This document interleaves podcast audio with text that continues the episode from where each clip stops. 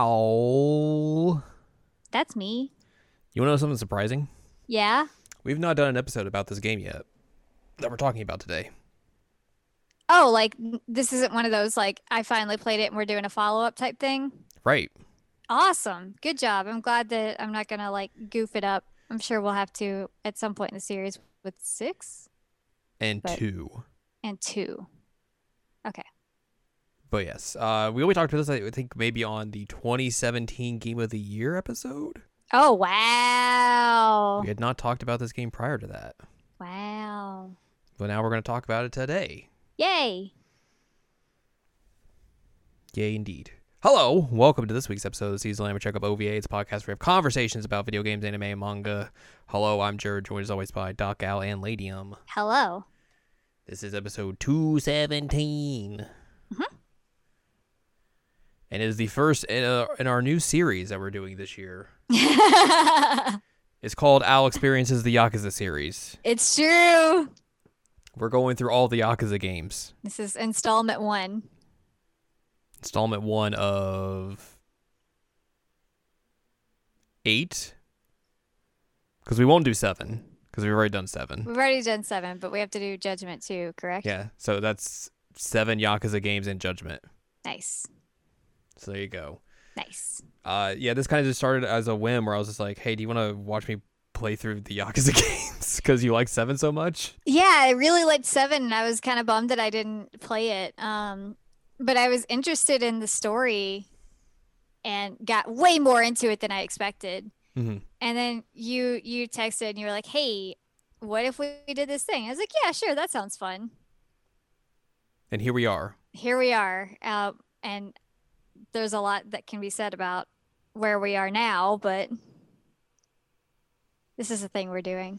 It is true. Mhm. Um Yeah, so we start we we basically are doing these in chronological story order, not in like release order. So we started with 0 and then we're going to make our way all the way up to 6 and then play judgment after that or something like that. We'll figure that out as we go along. Uh, but yeah, I figured starting with zero would be the the easiest way to do this because it is technically you know the prequel to the series and everything, and it would just make a lot more. It would make a lot more things make sense later on as we go through the subsequent games and everything. And I think uh, as well, it really helps when you get to Yakuza One to Yeah, kind of make that game just a lot better in general than if you were just playing it first and then be like, oh, okay. Yeah, I completely agree that this added a lot more weight to Yakuza 1 and I I am pleased that this is the way that you had us do it. Um because I think that this is the right way to do it if you're new to the series. Yeah. I mean, like ignoring the fact that I've experienced 7. but um yeah, it it just made things hit a lot harder and make hit their mark very well um, Yep. with one. So yeah, uh, so this game came out originally in Japan on March 12, 2015 for the PlayStation 3 and PlayStation 4. It would not come out worldwide until like two years later on January 24th, 2017 for the PS4. Uh, eventually came to the personal computer on August 1st, 2018, and then on the Xbox family of systems on February 26th, 2020. Uh, also, it is worth mentioning. Oh boy, we're having it. okay. Hello, welcome back. Hi, hey, hi, hi. Internet hiccups. Or as I I, texted you, internet fart. Yes, I was going through uh, release info for the the fine folks at home while you were away, Okay, I'm back now. Hello. so you didn't really miss anything. Uh, I was about to say this game really legitimately revitalized the Yakuza series in like not Japanese territories, Mm-hmm. where this series was really on its last legs in terms of like games getting localized over here and anything like it was legitimately a big deal when Sony was like when Sony did one of their do you remember when Sony was doing like December events hmm where they'd have like a fan thing and then they would go out and do kind of like a here's a mini E3 thing where we're going to talk about not really big games but kind of like some weird games here and there. Yep. Um so they they did one of those and like they announced like oh we're going to bring Yakuza 5 over and everyone was like oh this is oh my god I can't believe they're bringing Yakuza 5 over. it was like well after the fact and everything. Um, and then this game came out, and I think it was just like it was the right style and setting that really just like kind of pull pulled a lot of people in that might not have like tried out the Yakuza series before on PS3 or PS2 hmm because really this game has a lot of style and that's a very big benefit for this game in order to like really like get its hooks in on people who might not check it out otherwise Can confirm, yes. mm-hmm. Man. yeah so like essentially this is a prequel to the rest of the series. Like this comes this came out after five so there's five games after this obviously. And it takes place in december of 19, 1988 in japan where you know japan's having this huge like financial boom. The economy is just blowing up. Everyone has so much money they don't know what to do with it. Mm-hmm. so there's just a lot of like uh excess wealth just being flaunted and everything. And that really kind of uh plays into just the game itself where you see a lot of that going on with like characters and everything and like literally the way you like level up your abilities in this game is you spend money on yourself Yeah. because you will just have so much money that like that's just the way to do it Yep.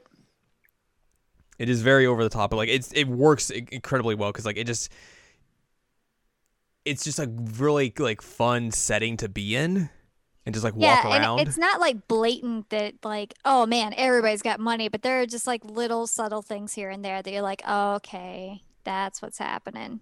Yeah. It's good. Also, I was almost a year old when this game took place. Apparently, i would didn't even exist yet you didn't even exist. oh no No. uh let's talk a little bit about the development before we dive into some gameplay and story stuff okay, uh the wikipedia doesn't have a whole lot unfortunately but it happens. Yeah. Uh, this game was first announced at a special Yakuza event on August 24th, 2014, with a trailer. This is a very weird way to phrase this sentence, but this is how it starts. 30 most popular AV idols, as voted by fans in an earlier poll, were also announced to make cameo appearances in the game, with the top 10 having more significant roles. The top 5 would appear as the highest tier hostesses in the Cabaret Club minigame. Oh, that's what happened. Yeah. Uh, a Chinese language localization of the game was announced in 2014 and eventually released in Asia in May 2015. Uh, Shonan no Kaze performed the game's main theme and ending theme, Bubble and Kurenai, respectively. These songs were not licensed for the English release and were instead replaced by original instrumental tracks. Lame. uh, the the Chinese localization of the game replaces late game character Lao Gui, Chinese hired assassin of the Dojima family, with a face model of Hong Kong actor Sam Lee. Just it's a very weird change, but okay. That is a weird change. Uh, on December 5th, 2015, at the PlayStation Experience in San Francisco, Sony announced that Yakuza 0 would be coming to America for the PS4. Initially, no official confirmation was made of a European release. In July 2016, it was announced that the game would release in North America and Europe for the PlayStation 4 in January 2017. Uh, Western localization of the game was led by Scott Strichart, associate producer of Atlus USA, who has localized Yakuza Kiwami, Yakuza Kiwami 2, and Yakuza 6. Uh, the team took a year and a half to localize Yakuza 0, which has 1.8 million Japanese characters, nearly twice as many as the average JRPG, which has 1 to 1.2 million Japanese characters. Wow. Which uh, it makes sense. Like, there's a lot of text in this game. there is a lot of text in this game. Uh, in addition to challenges translating tone and humor, Strichart's team at Atlus had difficulties localizing traditional Asian games, including Mahjong and Shogi.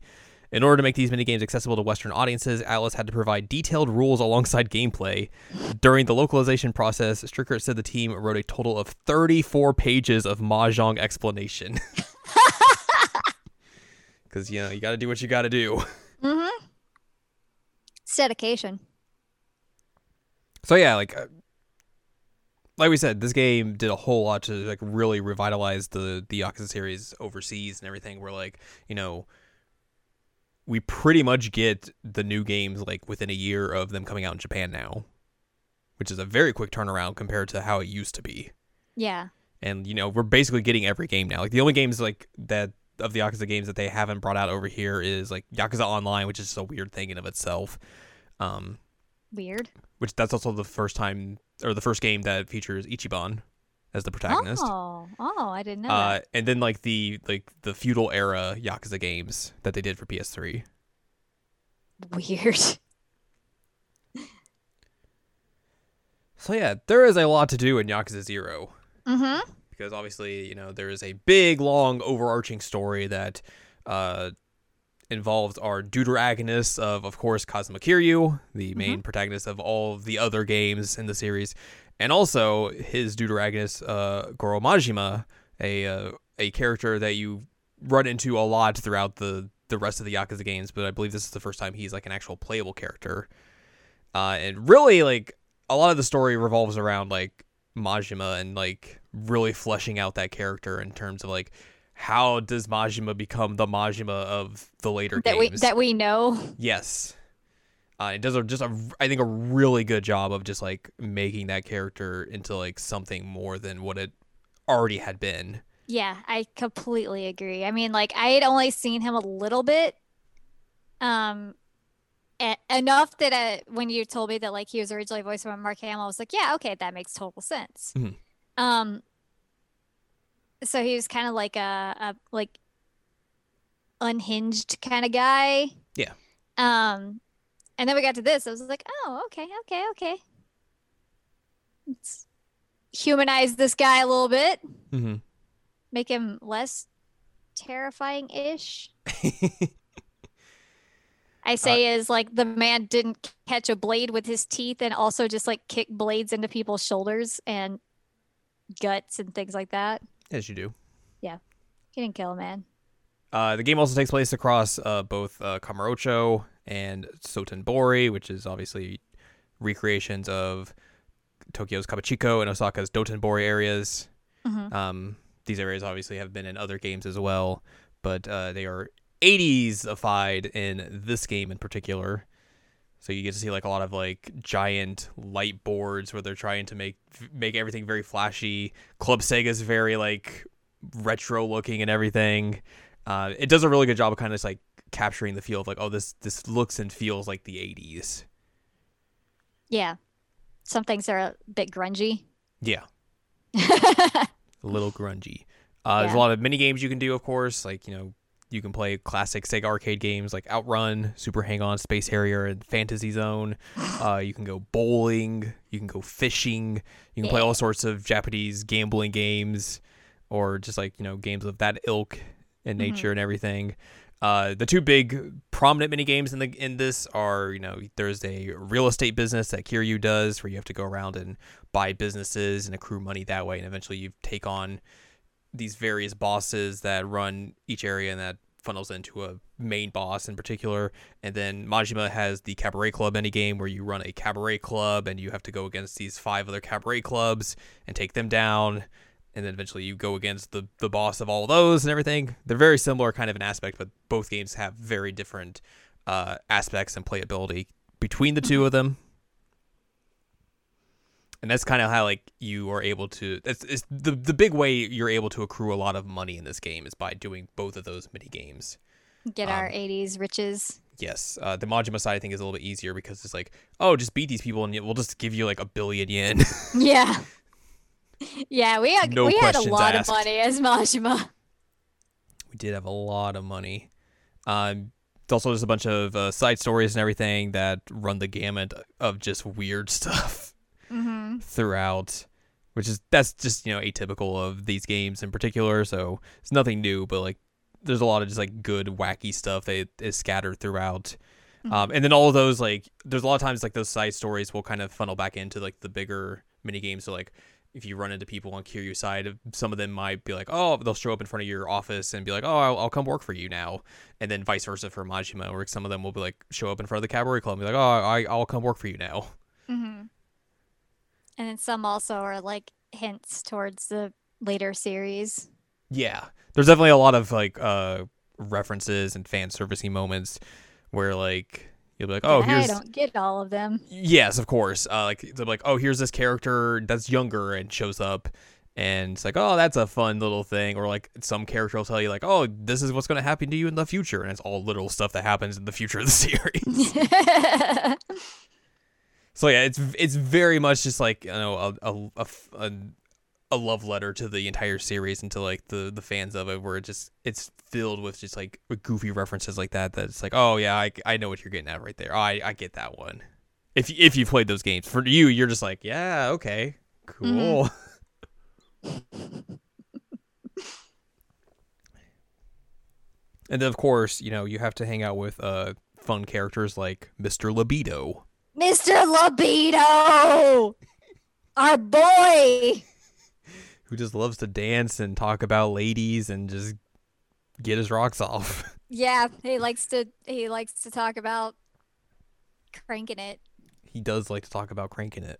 I was trying to think of a way to say that without you having to edit it. That's I mean that's the easiest way to say it.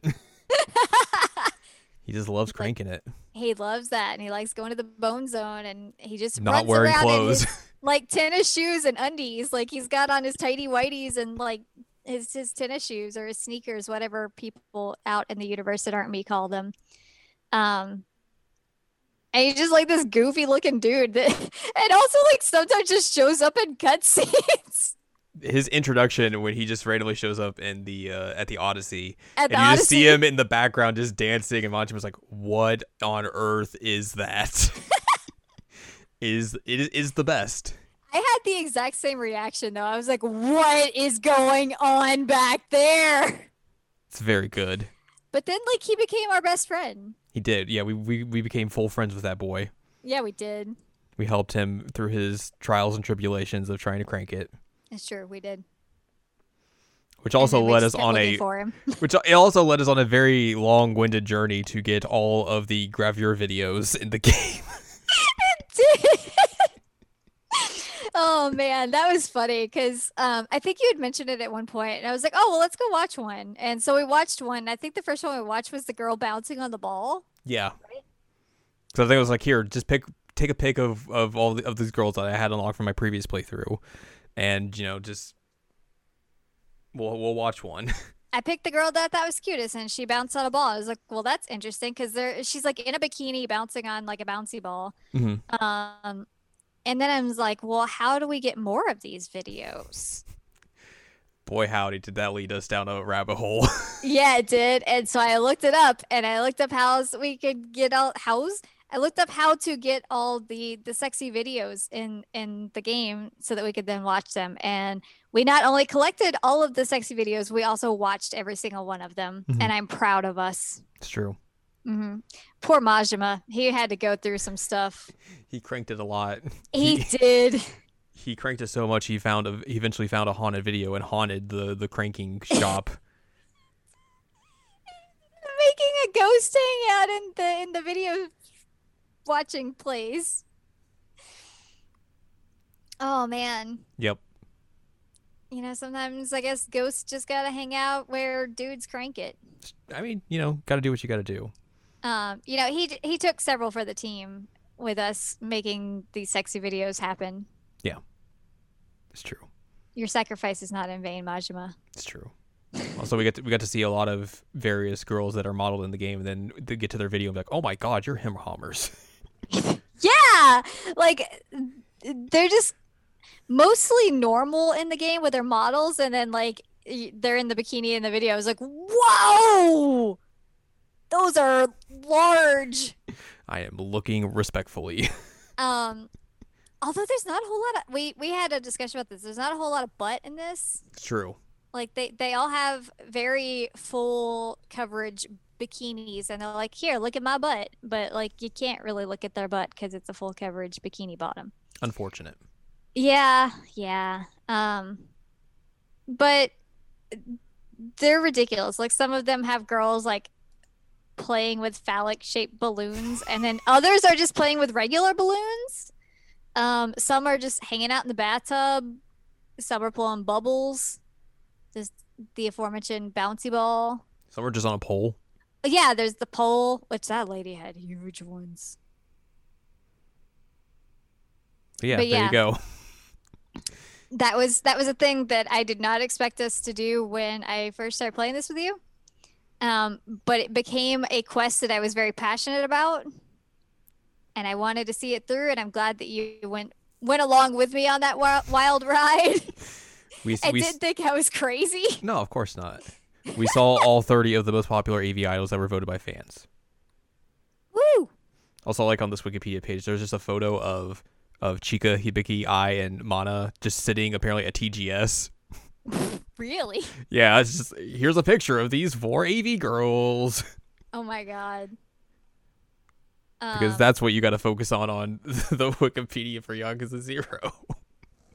Ai is hilarious because like she has that one laugh. It's like heh heh heh heh. yep. It made me laugh a lot. Uh, I don't think you expected that when uh when we started doing this. no, definitely not. Uh, well, outside of that, do you want to talk about the story of this game? Because that's the big meat and potatoes of this video game. Yeah, you bet I do. Oh, also karaoke's in this game because of course karaoke's in this game and it's very good. Oh, we didn't even talk about the karaoke. It's very good. Oh man. Man. We did so much karaoke and it was fantastic and and there's also dance. Um and I am now a sucker for the songs that are in this game and I have them. I purchased them on my phone. You did. I made dinner the other night while I was listening to them. you did. I have fallen so far into this. It's true. But yeah, like roller skates and ridiculous 80s jumpsuits and very dramatic singing at a picture. Dame dame. And then also just rocking out with your bro. Yeah. All good. Getting your, it's all good. your bandana and your poofy pants. Heck yeah. It's all very good. So good. Very, very fun. There's also the girls. They do some songs too, but they It's, it's not as like ridiculous. Yeah. Unfortunately. Yeah. Um and and the dancing is hard. Yeah. It is very you- hard. You get better at it though. You I did get better at it, but like end. it's just like eh. yeah. It's not I wouldn't go out of my way did. to do it. Yeah. oh man, karaoke though. A plus plus plus plus plus plus. of course. Yes. Anyway, you want to talk about Yakuza? Let's talk about the story of Yakuza Zero. Yakuza. Uh, so, like we said, this is December of 1988. We begin the game with uh, Kiryu. He's just a low-ranking member of the Kazama family, which is a sub-family of the Dojima family, who are a part of the Tojo clan, of course. Uh, Kiryu's out making or getting some money off a dude. He's, He's got- like he's a- beating up a dude in yeah. a back alley. he's he's a debt collector. He gives the the money to a loan shark after walking through Kamurocho with blood on him, and everyone's like, "Whoa!" Yeah, and he's just walking like it's no big deal, and I'm like, buddy, buddy, you got a little little something on your on your Mhm. face. Um, which I mentioned to you, it's like you know, AIDS was a thing then, and they would have noticed that like blood was a thing. But anyway, um, you also get the weird cutscenes where like people don't their mouths don't move. Yeah, those are kind of maybe like one of the downsides of this game is just like there's these weird cutscenes that almost become visual novel esque, where Yeah. like it's just like still images of people talking to each other, but their mouths don't move and stuff like that. It's, it's very weird. It's very stylized, but like I don't know how well it works. They kind of brought it back for seven a little bit, and I was like. Eh. Mm, on that as well. Uh, Kiri gives the money to the loan shark. Loan shark's like, "Hey, why don't you work for me?" And Kiri's like, "Nah." nah, I'm He, uh, good. He goes out on the town with his his sworn brother, uh, His brother. his brother Akira Nishikiyama. They go out, have fun, have some fun, and then uh, they're eating a meal. And the next day, and they see on the TV there's a dude who was murdered in an alleyway, and Kiryu looks up and sees that it was the dude he beat up last night in the same alleyway. in the same alleyway. And he's like, I didn't kill that guy. I just roughed him up a little bit. That was it. Uh, You forget to mention that Nishiki totally just like dunks on him for his his outfits. yes, He's like, "You got terrible fashion, bro."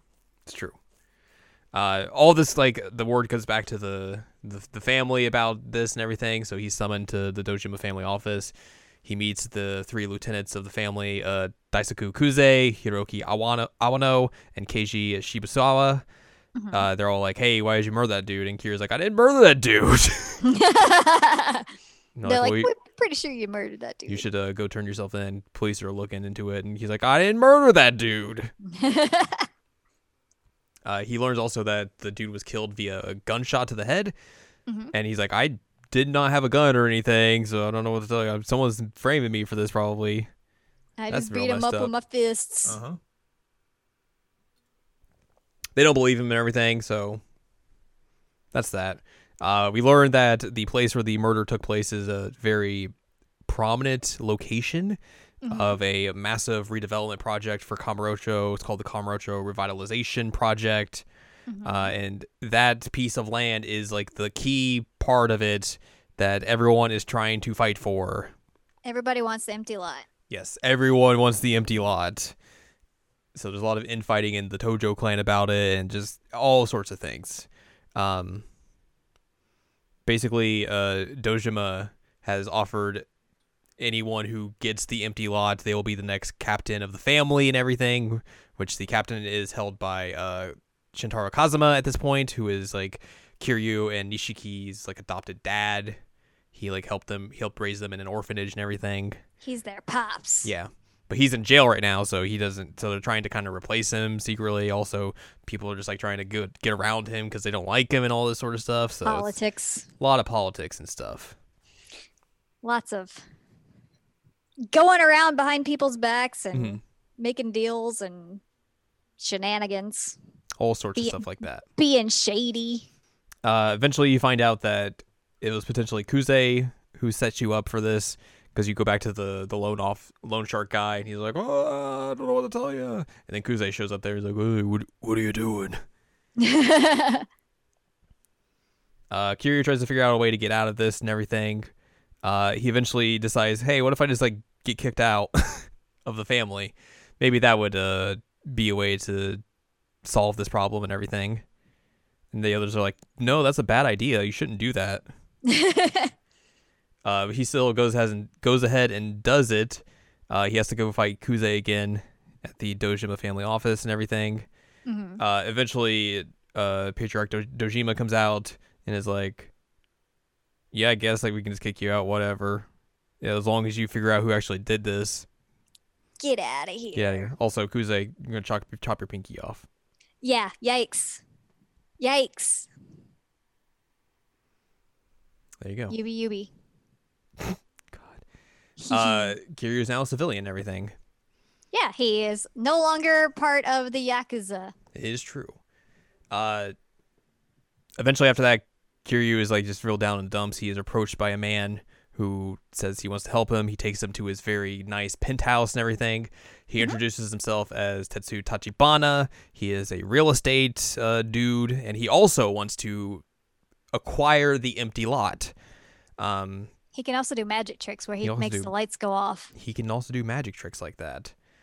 Uh, so he he knows of Kiryu and everything, and he's like, "Hey, would you come help me? Come work for me?" And Kiryu's like, "Nah." He also power plays Kiryu by like taking his clothes when he goes to take a shower, Yeah. and he's like, "Yeah, so I'm kind of naked. There's this Yeah. weird Can I have my clothes back, please?" Uh, after that, uh, Kiryu tries to do some investigating about Tachibana real estate. Uh, they learn about one of Tachibana's uh, main dudes, uh, this guy named Jun Oda, who goes around and gets a bunch of the, the buildings and stuff for the, the company and everything. And Brad Pitt. they learn that, like, oh, a lot of people are saying that Tachibana real estate does things very, you know, not great. They're a real Mhm. shady organization. hmm Uh, so Kiryu and Nishiki try to investigate that and everything, and then eventually Kiryu and Oda come face to face and everything. Uh, you have to fight him and everything, but then afterwards Oda's like, "Oh, this was, this was just a test, just a test, see how good good you were." and then Tachibana shows up and is like, "Hey, good job. Also, by the way, I'm working with Kazama about all this, so." maybe we should all work together. Cosmo's like thinking Patriarch Dojima's getting too powerful, so we got to make sure he he doesn't get the empty lot. How about you come join us now? And then Kiryu's like, I, I- I guess. All right. I'm a real estate agent now. Uh, so now we have Tachibana and Dojima trying to get the empty lot. The only problem is none of them know who the owner of the empty lot is. Hmm. that leads us to the Majima side of the story, Yes. where we head to Sotenbori. Majima is the manager of the Cabaret Grand. It is the big cabaret of Sotenbori. It is like the big nightclub of choice for all the high rollers and everything. And then you get to like this very elaborate cutscene where like this dude just like being a real jerk, and Majima just rolls in and basically Handles it like a freaking rock star. Yeah, essentially, like he handles it without really having to like fight him or anything, and then like makes the guy pay for everyone's drinks. It's just like this mm-hmm. huge, just like song and dance, essentially. So essentially, like it looks like he's like you know having like just a grand old time, pun intended, but really he's not having a good old time. No, he feels like he's in prison. he is essentially in Sotenbori because that is his is literal his literal prison. He has to stay there because of Yep. things that happened three years ago, where uh, him and his sworn brother uh, Saejima were going to assassinate this dude named Yoshiharu Ueno. Uh, Majima gets pulled from that. Saejima goes by himself, gets caught, murders a bunch of dudes, goes to prison.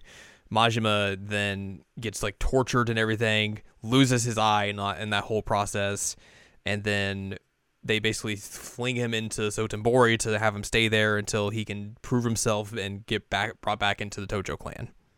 Yeah, so he gets put in what he calls the hole. Mhm. Um and they they rough him up really uh, like the the fact that they actually showed him losing the eye, I was like, "Oh, yikes." Um but he went through like what a year of that? Yeah.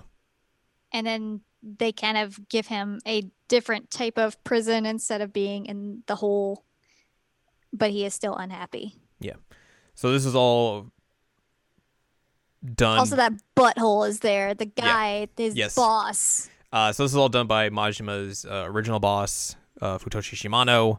Um, and then once he is transferred to Sotenbori, he kind of becomes under uh, Shimano's uh, sworn brother, Tsukasa Sagawa, who is of the Omi Alliance, and he kind of just like watches over Kiri or not Kiri, uh, Majima. He also is the owner of the Grand, and basically like, yeah, you know, if anything, if you're doing anything wrong, I will find out about it, and I will make sure, you know, if you're doing something bad, I will rough you up and make sure you realize your place in all this and everything. Mm-hmm.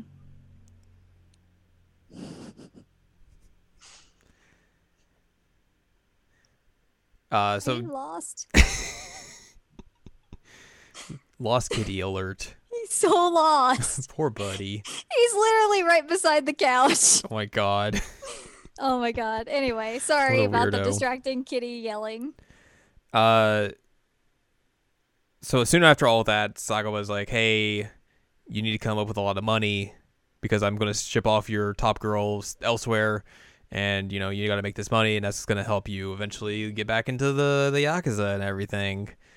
And all that, so like Majima has to go off and try and find a bunch of new girls, and he goes to like the Odyssey and everything, and tries to figure out a way to rope in some of their girls and bring them over because he can make money that way and everything.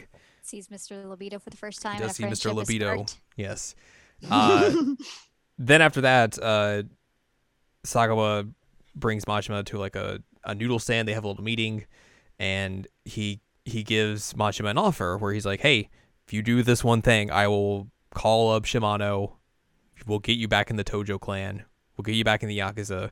The only thing you have to do, you just have to kill someone." Majima's like, "I haven't done that yet. I don't know. I, I, I mean, I can totally do it. Yep, totally." I mean, I was going to with my brother, so sure, fine. Murder. Uh, Sagawa tells him that the target is this pimp who's been, you know, operating very brazenly in Sagawa's territory, so they need to get rid of him and everything, and that the pimp's name is Makoto Makimura. So Majima has to figure out, okay, where is this Makimura character at? How do I get to them and everything? Um, so he eventually like goes around to various places to try and figure out what's the story and everything.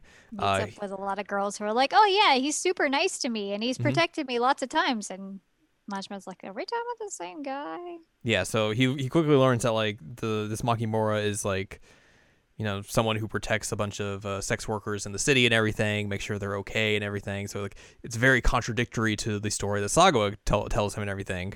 And he's looking for somebody with a bat tattoo. No, Yes. not yet. Because the lady on the phone when you're talking to him. Oh yeah, like, yeah. Okay, no, Do I you have tattoos? I get. What, you- I thought you meant Majima was looking for someone with a bat tattoo. Like, no, No, it's no, not no, not no. yet. No, yes, no, it's- is looking for someone with a bat tattoo. Yes. Yes.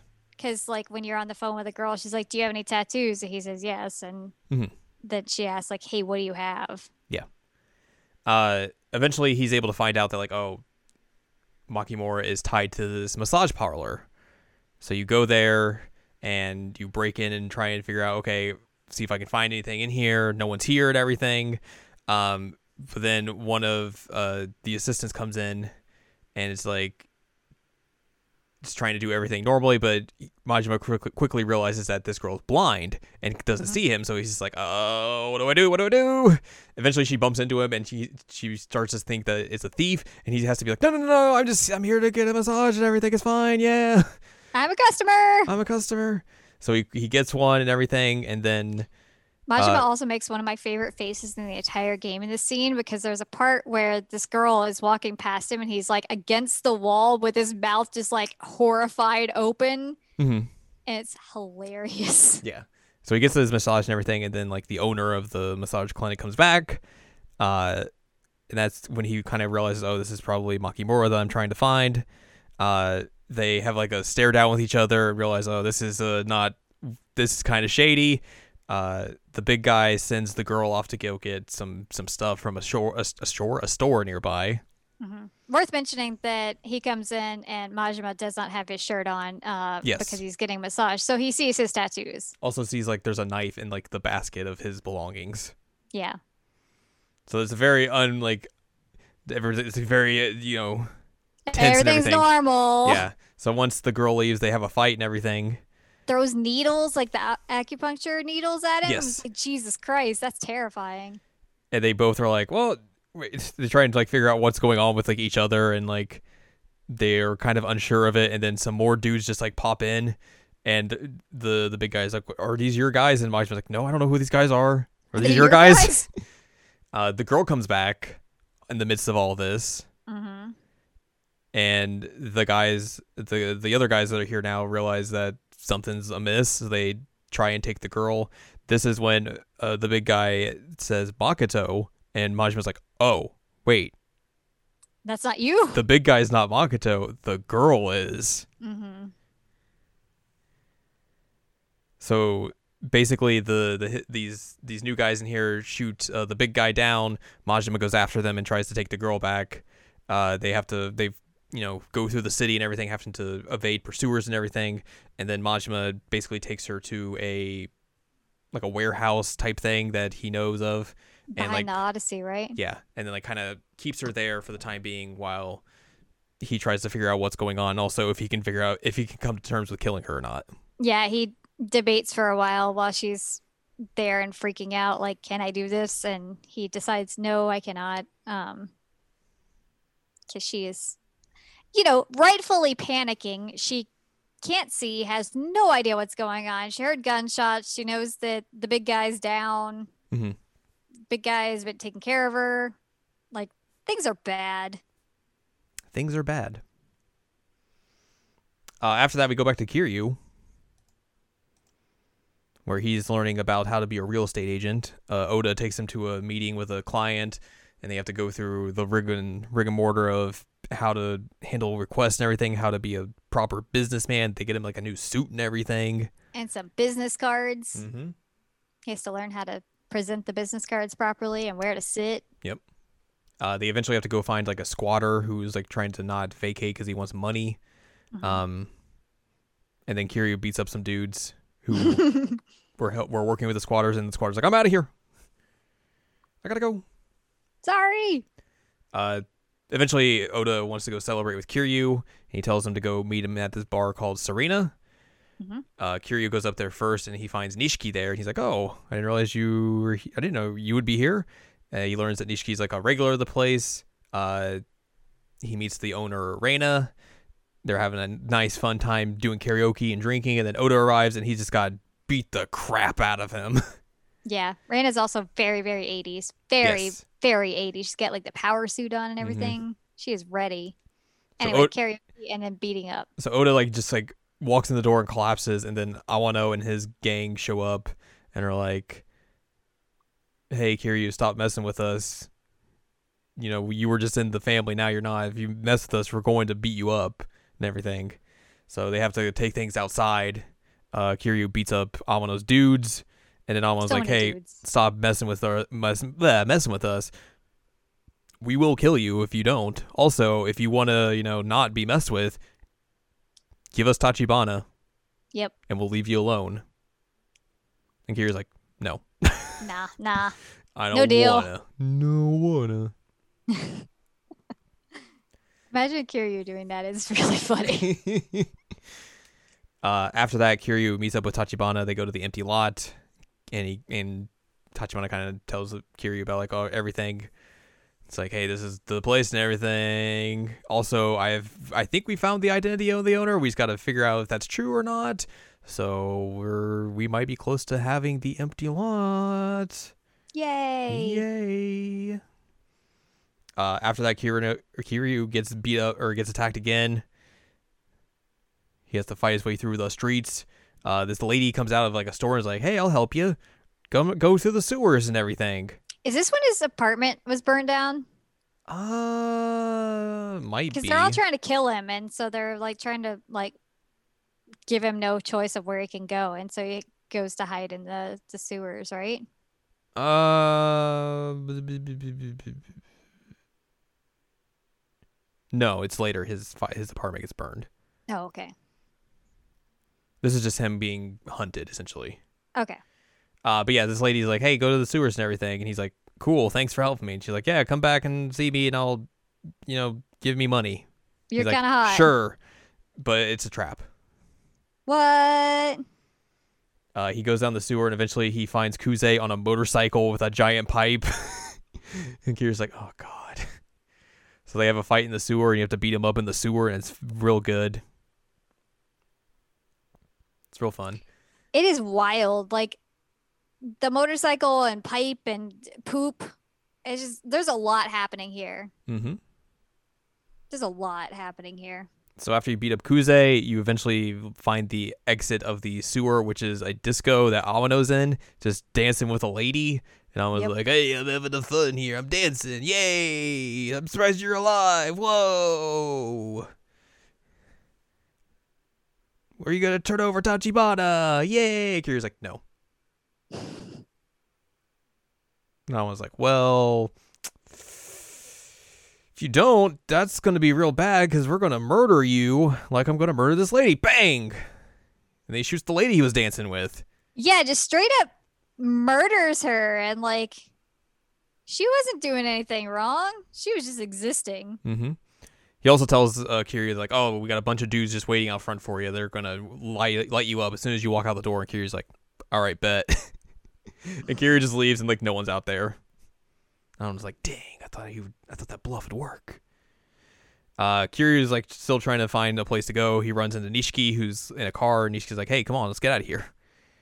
So they uh, they drive out of Kamurocho to like this like abandoned little area.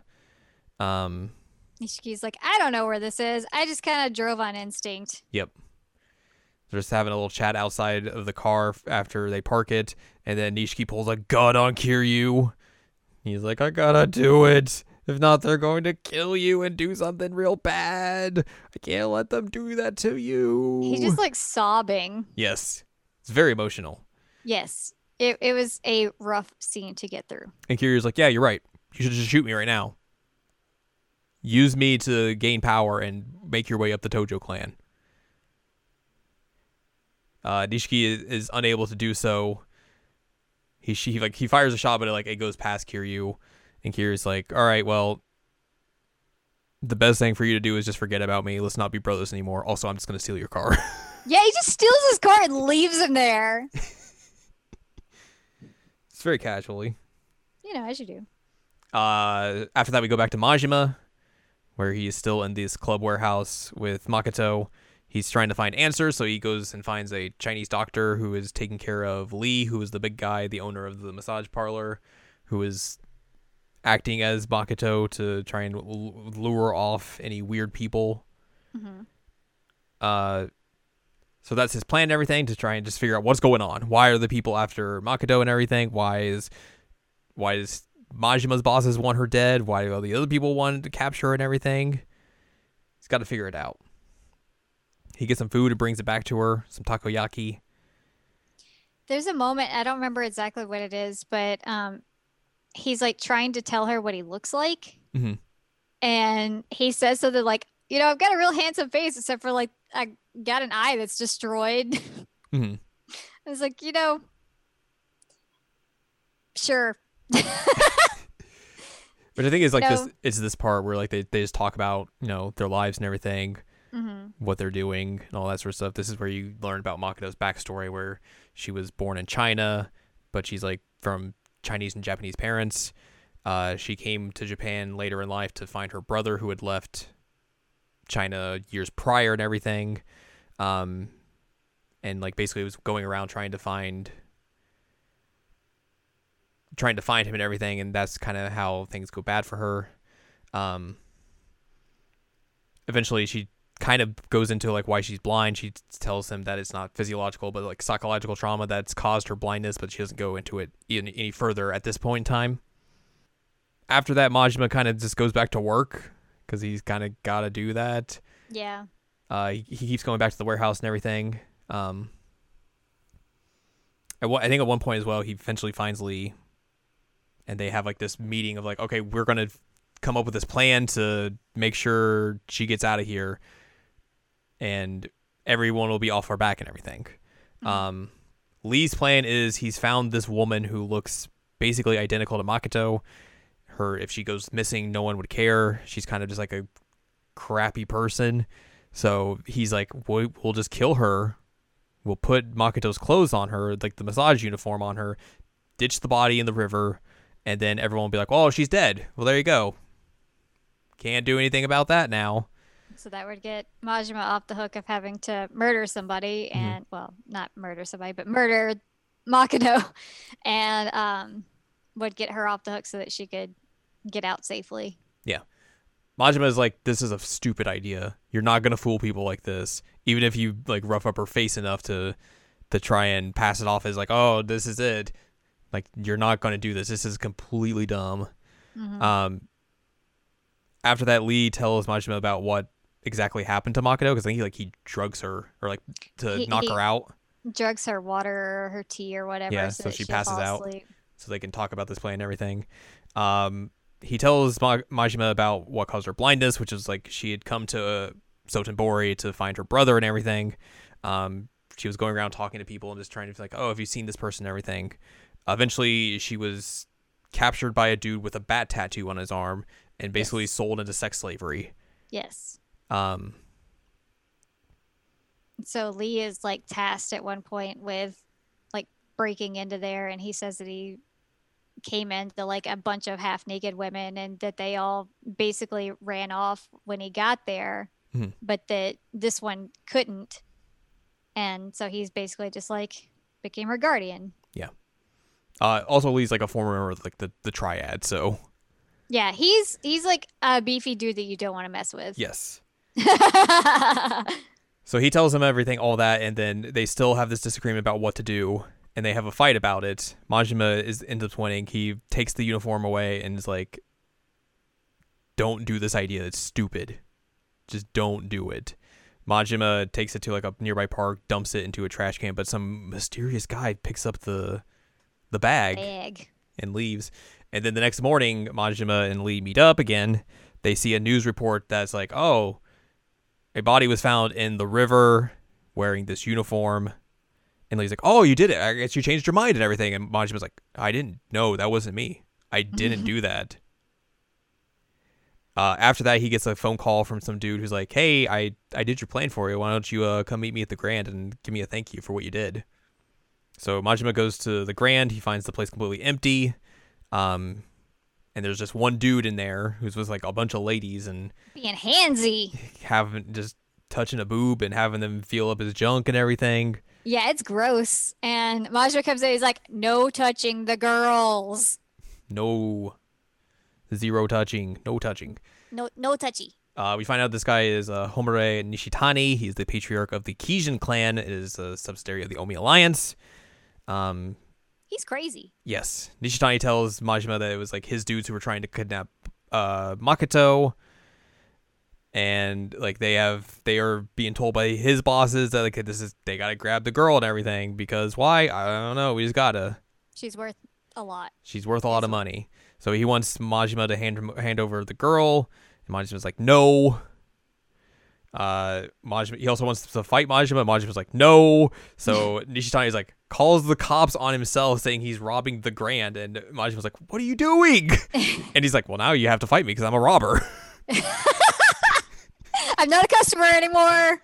So he fights him and beats him up, and then the cops come and take him away. And Majima's just like, "What is happening?" And that dude's basically like, I have a giant crush on you now. yeah. Uh, so after that, Majima goes back to like the employee pl- employee part of the the grand, and Saga was there, and Saga was like, "Hey, why didn't you call me and tell me you did the job? Also, why was that guy here? what was that about? What was all that about?" Majima was like, "Uh, you know, I just I was in state of shock. I couldn't call you. I was gonna. I was First time I ever killed anybody. Yeah, first time I ever killed someone, I was literally coming up here to call you right now. And then Majima's like realizes like I, Sagawa kind of feels like it's the truth, but doesn't. He's still a little weary about it. So he's like, "This is not gonna last. This is only Yep. gonna stay for a while." Uh, Majima goes back to the warehouse and he tells uh, Lee and Makoto about what happened, and they're like, he's like, "Hey, you got to get out of town now. You have to leave." Uh, they go back to the the massage parlor and like try and sneak in and everything. They're gonna get into a van that Lee has for the the massage parlor and get out of there. But as soon as Lee gets in to start it up, it explodes. Yep. Um, Kaboom. I think Knocked also Makoto and uh, Majima back pretty Yeah. far. I think also like before this, like just a bunch of dudes show up that into the the warehouse. It's like a bunch of homeless dudes, and it's all people who have been watching Majima. So it's Mhm. Sagawa's men. So he Majima's like realizes, oh, we are we're the jig is up. Also, the Chinese doctor sold him out and got a crowbar to the chest. Yes, the Chinese doctor sold him out and got a crowbar to the chest. It was very bad. So yeah, uh, Horrifying. car bomb goes off. Majima and, Ma- and Makoto are getting knocked back. Makoto gets knocked out in the explosion. Majima like is kind of into like it. Halfway there. Yeah. And Sagawa is walking up to them and he's, he's like, oh, I didn't want to to kill you, but I'm going to have to do this now. It's a real shame. And then Sagawa just gets shot by just some random dude in a white suit Yep. and taken, takes him down. Majima's like, who the heck is this guy? He gets the Pistol butt of a whipped. butt of a pistol knocked into his skull, and then this dude just takes Makoto away. And then we're Kiryu again. And then we're Kiryu again. uh, Kiryu is still trying to lay low after the Dojima family still wants to find him and murder him. This is where his apartment gets burned down. He's like, uh, crap, Oh, gotta go. My apartment. Yeah. He's like kind of just like walking through the streets. He eventually runs into Reina, who's like, "Hey, why don't you come stay at Serena for a little bit? That would be fine." Uh, but the Dojima family also knows that that's Nishiki's favorite bar, so they have been keeping an eye out on it, so they know he's there. And Kiryu's like, "Well, thanks for letting me stay here. Gotta go." Goodbye.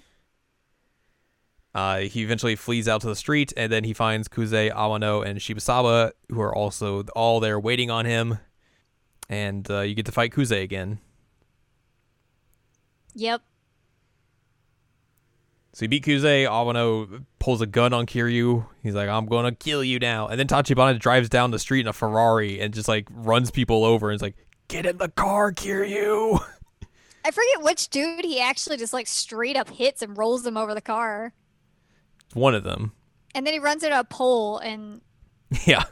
um Kiryu gets in and I was like, you know, it's it's a good thing Kiryu like realized that he had to get on a certain side of the car because like this is not a Japanese car. Yeah. Um but yeah, we speed off and um I love the like we get a line with Tachibana. He's like, "Yeah, I don't really drive that much, so that was stressful." It was very stressful. Yeah, they they they take uh they take shelter for a bit in an underground parking lot where they wait for Oda to get them in a, like a different car and everything. Sweaty. Yeah, Tachibana is like, oh, I'm real. It's real nice of you to risk your life for people. It's real cool. I've never been able to do that. Here, here comes Oda in a van. Oh, I'm gonna take a nap for a bit.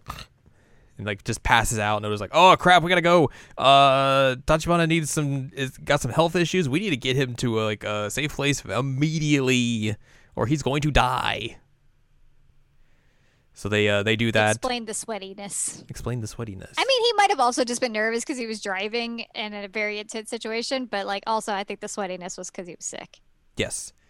Uh, eventually, we, f- we find ourselves in Little Asia. It is Little a Asia. very tightly packed in part of Kamurocho where like a bunch of uh, Chinese folks live. Where Immigrants, yeah. It makes me were- so uncomfortable how tight it is. I think they were former like Chinese mafia folks who eventually got crushed by the Tojo clan, so they kind of just like fled into like this very small part of Kamurocho. hmm Uh, It, it is so so cramped. Yeah. Tachibana gets taken to a hospital in there and they're giving him dialysis and everything. Uh, Oda tells them that, like, yeah, we kind of like help give these folks money so they'll give us kind of like a place to go if things go bad and everything. And Oda takes Kiryu to like the, the leader or the elder of this area and he's like, hey, maybe he can let you stay here and hide out for a while. And Elder's elder's like, LOL, no. Elder's like, no, no, I don't Get like a. I don't like the Yakuza. I don't like the Dojima family either.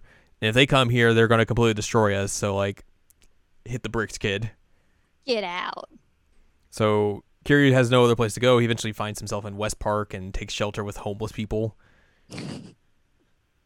so that's where he stays for a, a little bit. Uh, Oda Save comes. some homeless guys from being baseball batted. Yeah. Uh, Oda comes by and picks up Kiryu the next day, and they, they go back to meet up with Tachibana, who's magically fine now. Uh, Dialysis helps. Yeah. So they do that, and then they are like, all right, we're going to go to a meeting we have arranged at the Tojo clan headquarters with the acting second chairman of the Tojo clan, Takashi Nihara. Yep. And Tachibana and Oda and Kiryu roll in and everything. Tachibana's like, hey, I'll give you a billion yen if you tell the Dojima family to lay off Kiryu. And this guy's like, that's a lot of money. That's real weird. Why would we spare this dude, this one guy's life for all that money? Like, what's the what's the dealio? It's real strange. Kiryu, are you worth this much money? Kiryu's like, I don't know.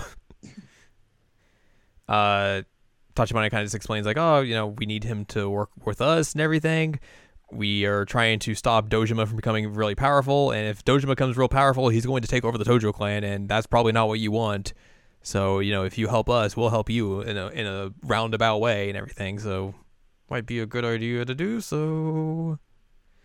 Uh, eventually, Nihara agrees to agrees to all this. Kind of like at the end is like, you know, hey, I know I know Kazama and everything. Are you going to be as good of a person as he is? And Kiryu's like, uh, I don't know. Hopefully. So they they leave the the meeting, and then just a bunch of Tojo clan dudes show up, and they're like, "Wait, didn't we just get a pardon for all this?" And they're like, "Well, I guess because we have to we have to fight our way out of this, or else it's not really going to be worthwhile." So he yeah, just beat up a bunch they of said that they expected this like if the negotiations had gone bad, but yeah. happened also when they went well. hmm Yeah, you have to fight your way out. fight your way out and everything, but you're eventually able to to get free. Uh, you head back to Little Asia. Tachibana talks to Kiryu and Oda again. He has confirmed the identity and the location of the empty lot's owner, telling them that they need to go to Sotenbori to figure out to find the the owner of the empty lot. Which, by the way, I called this. Yes. Uh, he also tells them that uh, Shibusawa is sending men to Sotenbori as well, and he kind of fears that they know as well who the empty lot owner is. Uh, they eventually head off to Sotenbori, and eventually Tachibana tells Kiryu that the owner of the empty lot is one Makoto Makimura. hmm Dun dun dun. I think I screeched at the TV when that came out because it was like, I called it. I called it. Mm-hmm. When they said that she was like, Do you know how much the money this girl is worth? I was like, It's you. You're the one who has the empty lot. also, when we saw Tachibana on dialysis, he has Uh-huh. a bat tattoo. He has a bat tattoo. Suspicious. hmm Uh, we head back over to Majima's side of the story. At this point, uh, Sago has taken him captive and is just beating the crap out of him with a baseball bat Yeah. because he betrayed him and everything. And he's like, "Who's the guy in the white suit?" And Ma- Ma- Majima's like, "I don't know." I don't know. legitimately have no idea. He eventually lets Majima go and is like, hey, "We're gonna work together now to find the girl and kill her, and also find who this white suit man is and rough him up too." I gotta keep an eye on Mhm. you. uh Majima eventually kind of realized like, okay, I need to find Nishitani to figure out why he was going after the, the girl and everything, what information he has, and in order to do that, I need to go to jail to do that. He eventually runs into a, a detective whose name is Billiken, who can get him into jail. He's a corrupt cop who's also Nishitani's uncle. Um, is eventually, he his actual uncle or is he like the guy who raised him? something like that. Because there's the whole story about like, oh hey, my daughter got murdered, and Yeah. then this kid who was in high school murdered the guy who did it, and I kind of let him go pretty, basically with nothing. Uh, also, I raised him. Also, it's that guy. Yeah. Uh, so eventually, Majima is able to convince Billiken to help him, and they go on this boat, and then eventually the boat stops and it becomes an elevator, and you have to f- go fight three fights in an underground fighting arena to to get Billiken's approval to send you to jail. Blew my mind. It's very cool. Uh, eventually, you go to the jail where Nishitani is, and he's like, he just kind of runs the place. He just kind of comes there if anything bad happens, and he needs to like chill out for a little bit. Lay low for a bit. Yeah. Yeah. It's just his little safe house and everything. Um, you eventually fight him again, and then Nishitani tells you what you need to know. He tells you, uh, the Nishitani and the man in the white suit are not working together, but he knows who the man in the white suit is, and that is Masaru Sera, the patriarch of the Nikkyo Consortium, which is like this very secret organization in the Tojo clan that kind of like does all the dirty, dirty work that they need done, like the real, real dirty work. Yeah. They're like the CIA of the Tojo clan. yeah, essentially. Um, Nishitani also tells Majima he had no real like personal thing in the capturing of Makoto, and that he was only doing it because uh, Shibusawa paid him to do it. Uh, Nishitani also offers Majima a position in the, his family. He's like, "Hey, why don't you come for me? I like you. I like fighting you. Got a you." big old crush on you, buddy. Yeah. Uh, Majima refuses because he is he wants to go back to the Tojo clan, and also he has a you know he wants to see things through with his sworn brother as well. Uh, they eventually go out of the of the jail cell because they've done their stuff, and then also they're like, "Oh, things are everything's quiet around here. This is weird." I love that they just walk straight out. Like Yeah, it was never a, a locked cell to begin with. no, They, Hilarious. so they go to leave, and then Billiken shows up, and he's been shot. And Nishitani's like, "What is happening?" And then like the guard who was there was like, "Uh, they, they, they, I, I had to do it. They, they paid me a lot more money." And they start shooting uh Nishitani, and Nishitani just like gets shot a bunch of times, and then just like wills his way over to the guard to kill him. he basically like human shields in front of Majima. yes. yeah, he gets shot a lot, and it was like, "You done messed up, buddy." Mhm. Uh, so after that, Majima tries to go find Sera by himself because he doesn't want Sagawa to know anything about it. Because Saga- if Sagawa finds out, he'll try and kill her, and he doesn't want that. hmm Uh, but eventually, Sagawa finds out that Majima wants to leave Sotenbori and is like, "All right, well, I, f- I figure if you're trying to leave, you have information, so we're gonna go together." Where are you going, buddy? Yep. So they eventually go down to like this uh, other part of Osaka. It's called like Camellia Grove. That's where the Nikkyo Consortium is using as their base. They fight through all that area. Eventually, you make your way up to the top of the the brothel, and that's where Sera is. And The creepy mask guys. creepy mask guys are all there. Hate them. Sera tells them that Makoto's not here, So can't really do anything about that. You fight him as Majima, um, and you're able to beat him and everything.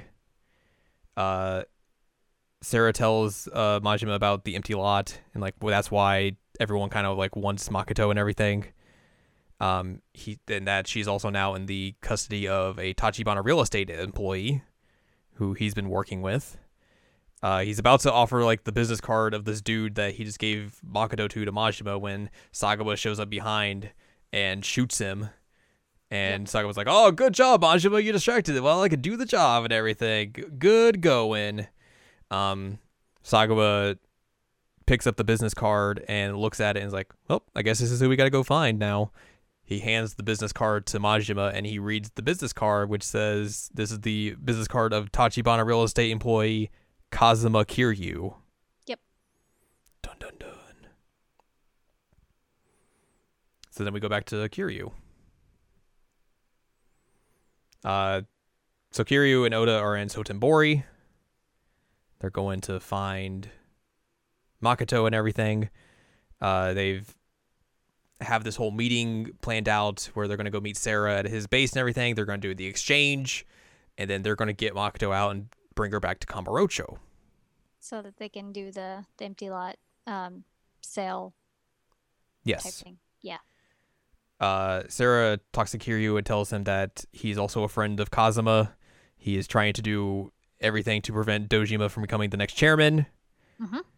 Um, Kiryu is very nice to Makoto and is like, "Oh, all right, I will help you. I will escort you, escort, escort you very nicely." um, he eventually leaves her out where Oda's waiting with a taxi, and she hears Oda's voice and is eventually like she stops in her tracks and is like very like she basically suspicious. like panics a bit. Yes. And Kiryu kind of notices, like, is everything okay? And she's like, that's it's fine, it's fine. Gotta go. So they all get into a taxi and try and drive to Kamurocho, but are eventually ambushed by Shibusawa and his folks. So you get a weird section where you were shooting out of a vehicle as Kiryu and just blowing cars up and motorcycles and everything and trying to stop and rockets. helicopters. And trying to stop rockets from being shot at you and everything. Kiryu never killed a man in his life. Never. It's a whole thing. Yep.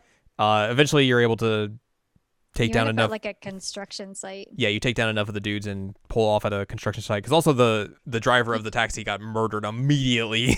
Yeah. So, So you gotta put his body in the trunk. they just dump his body in the back of the trunk. They're like, well, we'll just deal with this later. Which I feel so bad because it's like his family is gonna be so confused as to what happened to this guy because he was like in a taxi doing his job and now he's in the trunk and then things happen and they're not gonna know what happened. Mm-hmm. So they go off on this construction site and try to just hide out for a little bit while trying. Hopefully, Shibusawa's men won't find them here or anything. Uh, Oda goes around to look to take a look around and see what's all here. And while he's away, Makoto tells Kiri like, "I know, I know that guy that you're with. I know his voice. I've met him before." And she tells Kiryu that he's the guy who kidnapped her originally and sold her into human trafficking. Mm-hmm. And Kira's like, "Oh, what?" the Oda, by the way, just didn't leave, and like is like, "Oh, you know, this is real bad. Let me pull a gun on both of you." Like, Takes- yeah, my plan was to kill you guys anyway. Takes Makoto hostage, um, and then talks about how like he sold Makoto before he met Tachibana, and then Tachibana eventually comes over to Osaka. He fights him and makes him like be the leader of his gang and everything. And they're both like sitting in one of their apartments and everything and watching the TV of like the show of like Chinese immigrants coming to Japan to find family and everything. And Tachibana sees on the TV his mom and sister and realizes like, oh my god, that's my mom and sister. And Oda looks at the screen and sees the girl and he's like, oh crap, that's the girl I sold to slavery. Yep. he's like, uh oh. He can't ever find out. Yeah, so he's like, I'm gonna kill kill the girl, so he'll Tachibana will never find out about what I did. Also, uh, Oda tells Kiryu that he's also made a deal with Shibusawa, and he's going to to give Makoto to them. And basically, it's an exchange so that Tachibana won't get hurt or Oda won't get hurt, but Kiryu will probably get messed up. Uh, before Oda I can think he intended for him to die. yeah. Before Oda can do anything, though, Maki or Makoto takes out like this hidden blade in her walking cane that she has and just stabs him in the leg. He's like, yeah, Sera gave that to me. Thought it might come in handy. Yep. Kiryu goes after him and takes the gun away, and they fleed. They fleed. They flee. Uh, at the same time, Shibusawa's men come up and uh, start ransacking the construction site. So the Kiryu and Makoto have to fight through some dudes. Mostly well, we Kiryu. do get some like Oda words before that happens because he's like, yeah, I'm not gonna make it. Um, so I'm gonna kind of like hang out here, do some things. I think this is where he says like, "Hey, tell Tachibana that I love him" or something like that. Yeah. Also, don't And tell then- Tachibana the truth about what happened. Yeah, don't do that. That's bad. Yeah. Also, I have a bat tattoo. Woo. Woo. Um. So yeah, Kiryu leaves the gun with him and is like, "Hey, you'll do great, buddy." Uh, so yeah, Then we're fighting our way out. then Kiryu and Makoto are able to fight their way out, kind of escape, capture and everything. Uh, but Shibusawa and his dudes find uh, Oda and everything. They beat him up, and then Shibusawa eventually just murders him for not giving them Makoto and Kiryu. Straight up did Pew, pew. Uh, by Brad Pitt. so you're able to get back to Kamurocho as Kiryu. Kiryu leaves Makoto in the homeless park in West Park, and then he gets in contact with Tachibana.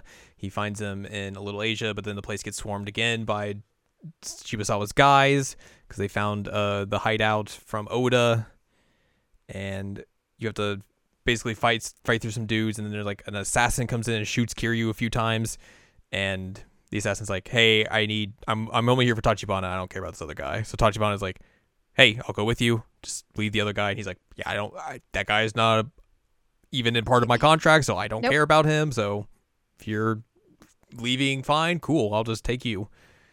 Uh, Kiryu wakes back up in the clinic. He's being, he's like, uh, the elder's there, and the His elder's like, pants are magically not bloody or "Yeah, shot. it's very nice." Same with his jacket when he gets that back, but for now he's shirtless. Uh, the elder tells Kiryu about who the assassin is. He's like, he's like, yeah, this is a huge, like, infamous Chinese assassin. Like, if he's being hired, like, bad things are going to happen. You need to go find Tachibana and rescue him. Uh, Kiryu goes is like, all right, I'm gonna go do that. He leaves and then gets spotted by more men, and then Nishiki's also there, and then the Shibusawa dudes are like trying to get Nishiki to prove that he's still loyal to the family by murdering Kiryu, but he refuses, and they pull their shirts off They and pull reveal their tattoos shirts off. Woo! and fight together. They only have the outlines though, because they're babies. Yeah, it's true. They're very young. Uh, so they're able to fight through these guys, and then Kiryu's like, "Hey, here's what's happened. The last like couple days, we got to find Tachibana, and Tach- we got to find him quick." Um, they're able to get like a, a a location of where potentially Tachibana is and everything.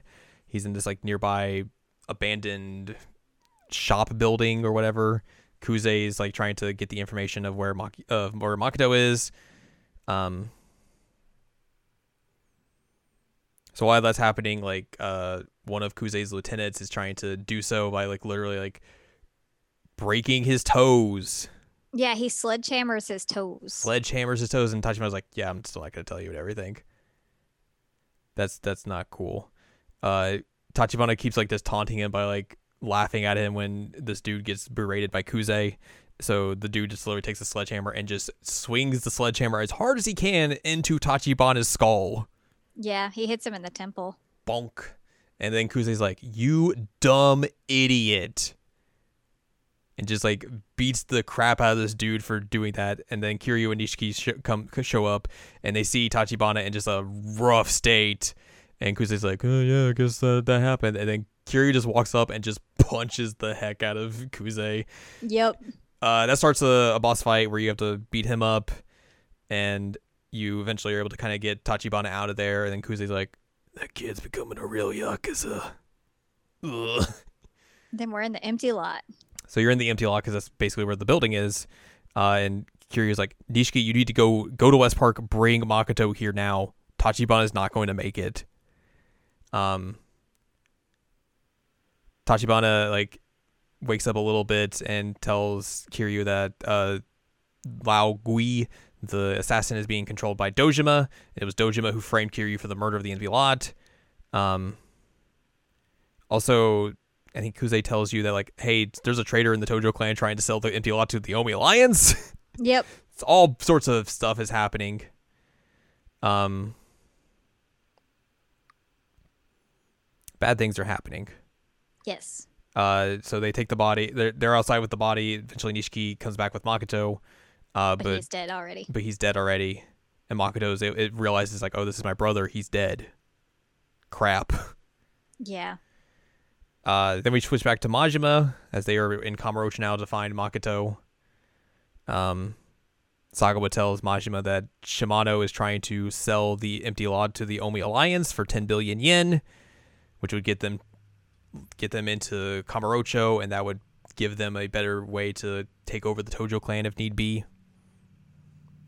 They eventually go and meet up with Shimano himself, and he's like, "Yeah, I, the reason I gave you this this order to kill the girls because I knew you wouldn't do it, Majima.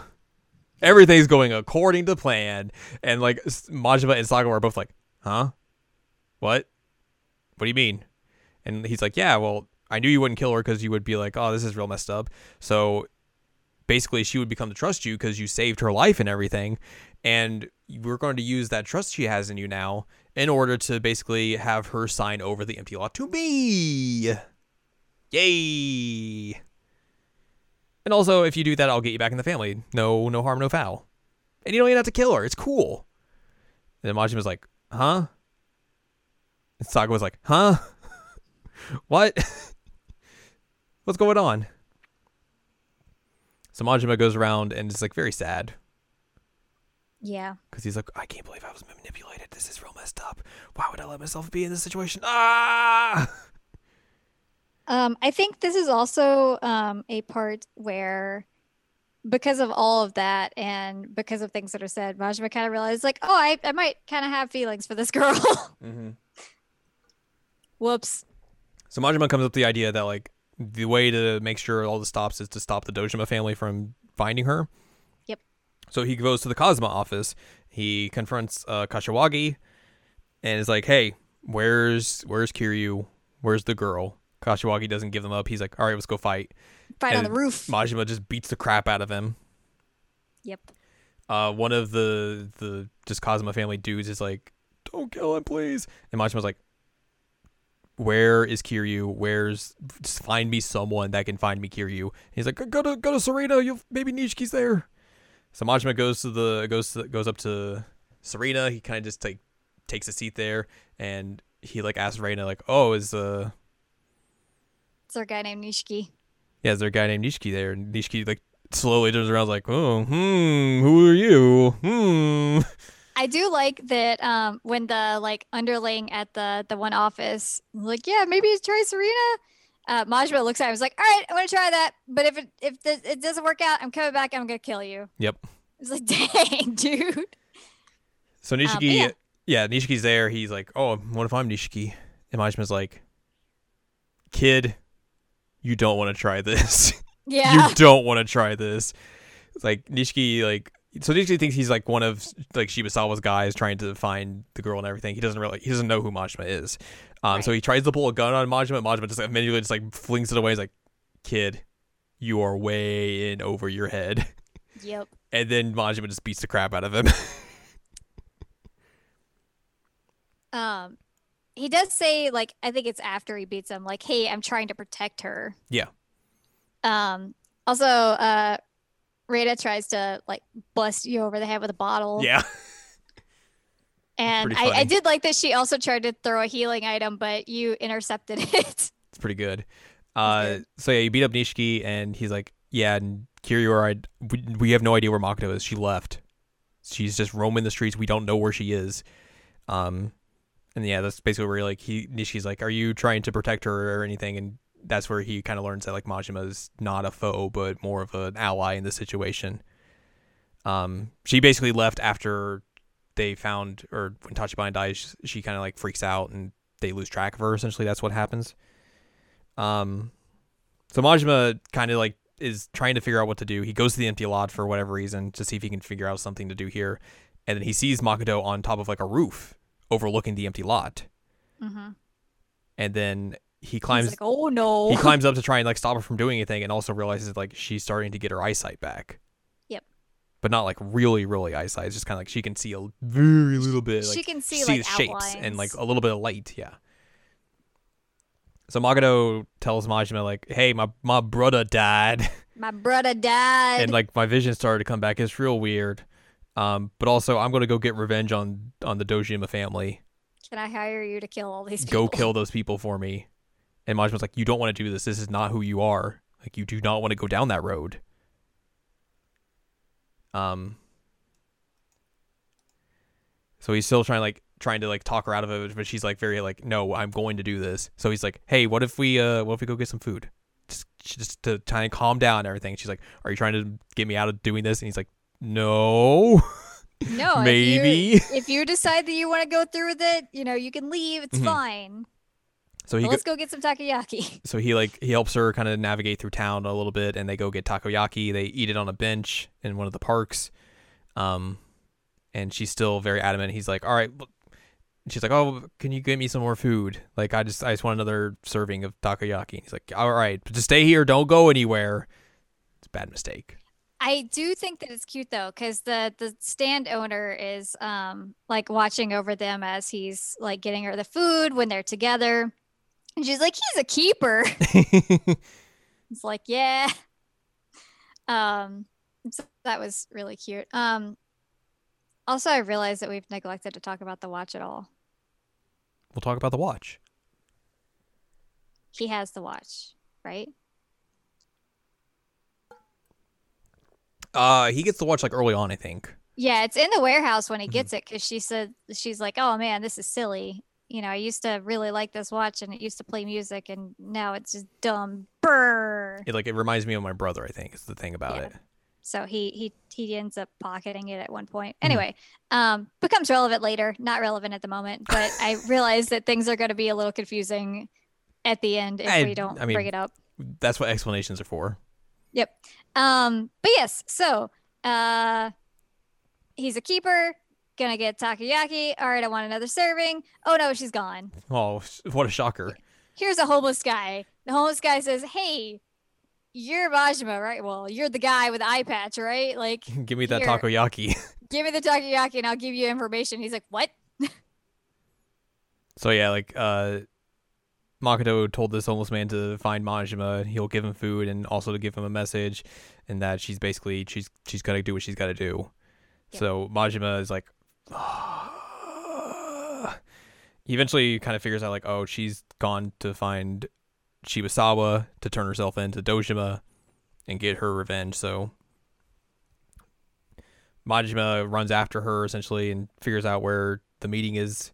But before that, we see uh, Dojima, his three lieutenants with Lao Gui.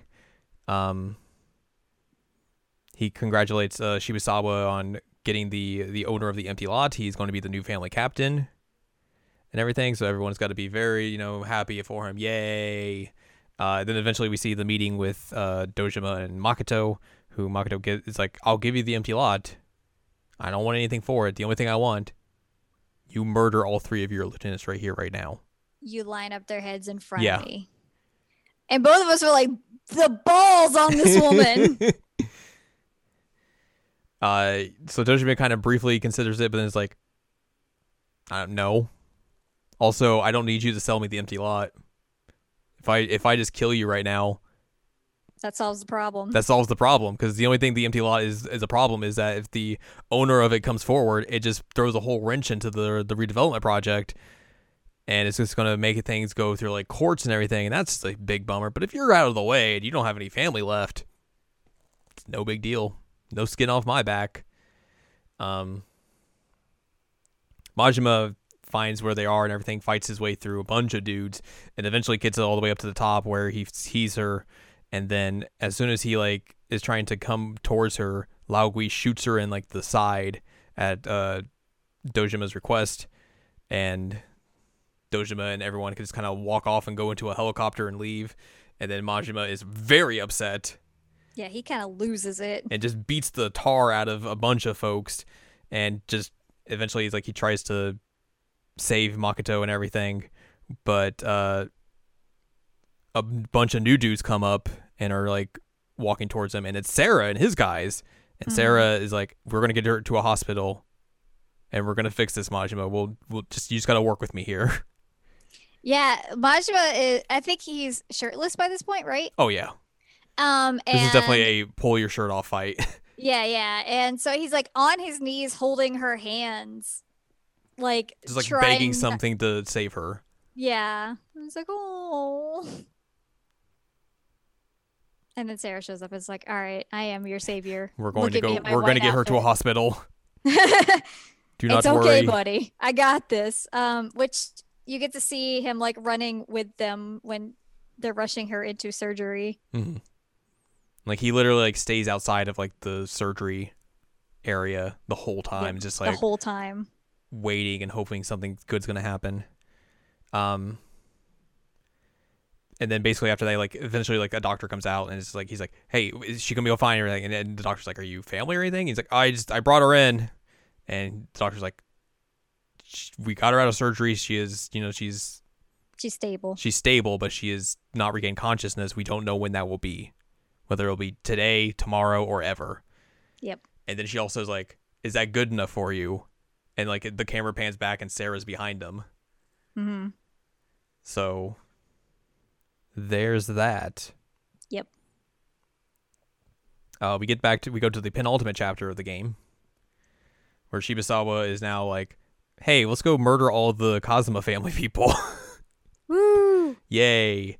Uh, Kiryu eventually gets word of what happened um, from Sera, and he's like, "Hey, Makoto got shot. She's she's survived, but things aren't great. Great. I'm gonna keep her safe. Uh, uh, for in this at the hidden HQ of the Nikkyo Consortium in the Shibara Wharf. It's on a boat. Everything will be okay. Cool, right? I think hopefully. Um, Kiryu finds out that the Dojima family is coming after the Kazama family, so he goes down there to save the family and everything. He's On the boat. not on the boat yet. Oh darn. He goes to the office and is stopped by Kuze, and then Kuze's like, "Hey, I got to do this. Let's just fight it out right here, right now, just us." So you fight Kuze one last time, and Yep. Kiryu's able to beat him again. Um, eventually, Nishiki and Kashiwagi are able to get out of the office and everything. They've defeated Kuze's men who are also inside. Kuze's like, kind of like, yeah, I'm never gonna beat this kid, am I? That sucks. I keep trying and I keep failing. he also warns them to like, hey, Shibusawa knows about Sera's hidden base. He is mobilizing his men to go attack it now. You guys got to get there and make sure he doesn't do that. Um, so Kiryu and Nishiki head off to go fend that off. Kashiwagi goes and goes up to gather more reinforcements to help stop at this and everything. Um, Majima go- tries to head off to the Dojima family office and is interrupted by Sagawa and his dudes. Um, Majima's like, "Hey, I'm going to do this." Sagawa's like, "Yeah, I don't know if you would do that. That could have very bad consequences for Shimano's uh, idea of what he wants and everything." Majima's like, "I don't give a off. yeah. I'm doing it. I'm doing this. You are not stopping me." Uh, so they uh, so Kiryu, Nishiki, and Kashiwagi arrive at the boat. Um, or is it the boat or is this uh poo, poo, poo. I think this is the boat. Yeah, this is the boat. So they go in the, the they they fight through the boat. A bunch of dudes just fighting. You fight through a lot of dudes. A lot of dudes. Nishiki at one point is like, I'm gonna hang back and shoot at these guys. You go ahead. and then you have to fight a bunch more dudes. Um, Shibusawa eventually finds Makoto and like wheels her out onto like the the deck of the boat, and it's like, "Hey, you're gonna stay here while I fight Kiryu." Yeah. um, Shibusawa explains that like, "Oh, this is my time to finally shine because I wasn't as charismatic as these other guys. Now I get the recognition for what I done. Yay! Yay! You're not gonna stop me." And Kiryu's like, "No, I'm gonna stop you." Yeah. So he so you fight Shibusawa as the last fight as Kiryu, and you beat him, and then you're able to rescue Makoto. Yay. Uh, on Majima's side, he fights his way through the Dojima office. Um, beating up so many dudes. beating up a lot of dudes, but there's not as many because like they're scattered as well because they're off doing other stuff to you know yeah. find the Kazama family, and also they're at the Nikkyo base and everything. He uh, eventually fights his way up to uh, the uh, Dojima's office where it's being guarded by Awano, and Awano knows who Majima is and everything. So like they have this like talk about what it means to be a yakuza now, and Awano is just like, why would you do all this much for someone you don't really know? It's real weird. And Majima's like, man, I just want to live dangerously. Shrug shoulders. So Awano fights Majima and eventually loses, and it's kind of like, you know, you're like you're you're uh, like the yakuza of old. You're not like those yakuza who are just like, well, I'm just gonna put my feet up and just have all this excess everything, and yeah, you know, you're you're all right, kid. And then Lao Gui comes up and just like murders Awano. Oh. Yep, just shanks him. so you have to beat up Lao Gui as the the next fight. Uh, and then you beat him up, and then Dojima Dojima's like, "Oh God, oh no, what do I do?" Uh, Majima's gonna kill Lao Gui, but is stopped by Sera, who shows up and is like, "Dojima, you've already lost. You're not getting the empty lot." Son, you don't want to kill that guy. Trust me, he's a really important assassin. Yeah, we were gonna use him as a witness and everything, and every, for all this. Uh, also, I have the I'm the owner of the empty lot now. Makoto signed it over to me. Yep. After she was rescued by Kiryu. Yep. And then like Majima's just like kind of just like lost and everything, and Sera's like, "Oh, "What are you gonna do now?" And Majima's like, "Meh, I don't know. I'll figure it out." Uh, so then you get the epilogue, where I hurt. you hurt, yes. Uh, Dojima's getting removed from the Kamurocho revitalization project. It is being given to Sera because he was able to acquire the empty lot. He is made, being made the clan captain. And basically, also, Sera's going to become the third chairman once the, the acting chairman's gone. Yep. And Dojima, Dojima's at, at the this meeting, just like, roll set. Real mad. Real not happy. Uh, Majima beats up Osago one last time, and they say their goodbyes. Um, I was impressed that Majima was able to survive through everything. Um, Majima tells him that, hey, having to deal with your crab made me figure out how it is to live like an actual Yakuza. Also, I don't ever want to see you again. Um, we also see this is the debut of Majima, and it's like his regular look from now on. Oh man, about that. It's so upsetting that he goes from like that look to this look because like dude was straight up hot before. like he had this like sweet long ponytail and he had the suit. Like the shoes were a little ridiculous, but I gave him a pass on that. it was the 80s. But like yeah, it was the 80s. Like he had a he had a nice face. He was right. He was handsome. And then he straight up does this and he's like, "All right, I'm just going to go shirtless with a snakeskin jacket. I'm going to go straight up with leather pants, leather gloves. Also, I'm going to just cut my hair off and look stupid and it's basically a bowl cut with like shaved under parts." Um, which I told you is like I'm pretty sure what he did is just take his ponytail and cut it straight up and then shave a little bit under that. yeah, probably. It's so bad. It's so bad. It's so upsetting. So yeah, he At least he doesn't grow the bad facial hair yet. It's true. So yeah, Majima walks off, and Saga was a little like, "I'm gonna miss that kid," and then immediately is confronted by Hitman and murdered. Murdered, which I was pretty happy about. He deserved it. He's been a butt the whole time. you're not wrong. I was just waiting for him to get his come up and said he finally did. Majima doesn't even know about it. I'm sure he does eventually, but like you don't just have a guy go missing and nobody hears about it. Yeah. We go to a scene in Serena where Kiryu tells Nishiki and Reina that he's going back to the Dojima family.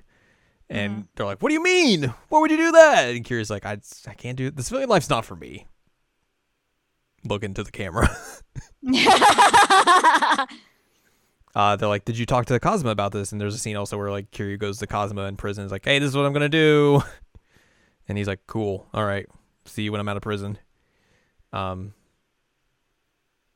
So yeah, Kiryu is going back to the family and everything, and also we see Kiryu in his normal attire, which Nishi's like, "Man, you should have kept that white suit. That white suit was fresh." Kiryu's like, I don't know, I like this one. This was out of style. Nishiki's like, no, you no, this one's this will never catch on. He's like, I like this one. Uh, and then we get some time pass where Majima is reinstated back into the Shimano family. He's got his own like crew now, and we also see some people who are harassing Makoto and the doctor that she was with at the end of the game. Mm-hmm. Um, Makoto's like, "Don't worry, I'll go go find help. I'll take care of this and everything." I'll handle this. Yeah. She slapped some dudes. So like, Once again, proving she has the biggest balls of anybody in this game. So like they're trying to get rough with her, and then Ma- uh, Majima shows up, and they're like, "Oh, boss." We found this girl, and yeah, she's gonna be real cool. You want to turn? And they're like, "Oh, don't you know who this is? This is the legendary Mosh." Bam! And he just Bleh. punches the dude who was talking, and then punches the other guy. Knocks him out. Yeah, and Makoto's like, "What is happening?" Uh, this other guy shows up and talks to the doctor. He's like, "I'll, I'll, I'll go, I'll go figure out what's going on." So he comes over and is like trying to get Majima away from Makoto because he doesn't know the, context of the situation and everything. And Majima kind of picks up what's happening and like pulls this guy aside and is like, "Is that your girl?" And the guy's like, "What? What do you, what, what do you mean? What, what? I don't, I, I don't know what you're talking about. What? She's my patient. She's my patient. I'm a doctor." And then like he's like, "Do you love her?" You're like, dude, cut the bullshit. Like, oh, don't know. And he like he clenches his fist and like Majima's like, yeah, your fists kind of tell your story here. He's like, look, take care of the girl, tell her your feelings, do this for both of us. And the guy's like, huh, what? And, he, and then like Majima's like pats him on the back and like throws him back to Makoto as he walks off, and then the the guy goes back to Makoto and they're like, and she's like, what do you guys talk about? And he's like, he's like, oh, this is nothing. Uh, and then Makoto's like, that guy's eye, there was a real sadness in it as she watches him walk away Mm-hmm. And hurt me. because he does not tell her who he is because he doesn't want her wrapped up in this life. She does. He doesn't want her to hear his voice because he knows it. She'd recognize Mhm. it, and she doesn't know his name or Mhm. what he looks like because she never actually like saw him, saw him, and he apparently never mentioned his name in the whole thing, which I didn't realize that no one said his name at all around her, which is wild. Yep. Uh, and then we get a post credit scene Yep. with Makoto returning to the empty lot. She leaves some flowers for Tachibana as she's like saying, she's like talking about kind of like everything that happened. She's like, oh, you know, everything happened because, you know, I met Kiryu, I met Lee. And then there's also just one guy I met who I never, I met that guy. I didn't get his name or anything, but he saved me. And if I wouldn't be here because of him, or I wouldn't be here if it wasn't for him and everything. Um, and then while she's saying that, like you hear like a musical chime play, and like she's like, "Wait a minute!" She starts scrambling around, sees like this newly dug in part of the dirt, and like digs through it. There's like a folded up thing in it, and she opens it up, and it's her watch that's been repaired and fixed. Mhm. And she realizes who it's from. Mhm. It's like just breaks down at the very end there. Same. Man. And then the final scene, of course, is we return to the streets of Kamurocho where Majima is walking. And then he stops in his place and sees someone he recognizes, and the camera turns, and another man is walking towards him, and it's Kiryu. and then Majima's like, yo. And just yells Kiryu in his very over exaggerated voice that he has for like the rest of the series. yep. And then it cuts back to Kiryu as he smirks. Which is Yep. again very wild that like this entire game they set this up as like the deuteragonist they of these two and they don't they don't meet until the very last scene in the game. Post Yeah. credits. it's wild. But that's Yakuza 0. It hurt me so much. Man. A lot happened here A whole lot happened here. I will have you know, I have gone to see if there is any fanfic where they do get together, and there is. Oh my god. Uh huh. that is not surprising in the slightest. Yay! I understand his reasoning. I really Yeah. do because like he he wants her to be safe, he wants her to be happy, and he's like, all right, this doctor man can do Yeah. it. I I believe in him, but it also just hurts me. The pain. It hurts so much. Do you want to hear some trivia about this game? Yeah, Nugget exists. Oh man, pour one out for Nugget. Poor one out for Nugget. He's probably dead. Poor guy. Uh, this is the first Yakuza game to not feature the Florist of Sai, Haruka Sawamura, or Makoto Date. It is also the first one where Goro Majima is not fought as a boss, though he is now playable for the first time as well, after appearing in a non-playable capacity for the first five games, excluding the playable Majima saga that is exclusive to the remake of Yakuza 2, which was released after Yakuza 0. Uh, this is also the first game to not feature the Millennium Tower. This is because the tower didn't exist in 1988 and was built during the 17 yeah. year period separating Yakuza 0 and the rest of the series. Central to this game's conflict, however, is the empty lot, which is part of the land which on which the tower was built. We do get like a hey, important things happen in 95, 2005, and also the Millennium Tower gets Essentially, built. like there's like a, a big like info dump that is like here is everything that happens from the end of Yakuza Zero up to the beginning of Yakuza Kiwami or Yakuza One. It's basically like, hey, go play mm-hmm. Yakuza One after this, so you Yeah. know what's happening afterwards. Uh, the first and final, or the first, yeah, the first and final long battle, i.e., extended sequences of battles against non-boss enemies of the game, both take place in the same location. First one in the first chapter of the game takes place in the Dojima family building, is done by Kiryu. The final in the final chapter of the game, and also the final gameplay in the game before the final boss sequence takes place in the same building, is done by Majima. huh, It's bookended. nice. But yeah, that's uh, that shock is a zero. Al, Yep, what did I got real into it. you it. did get very into it. You were real into into this game, which I'm excited. I was very excited about.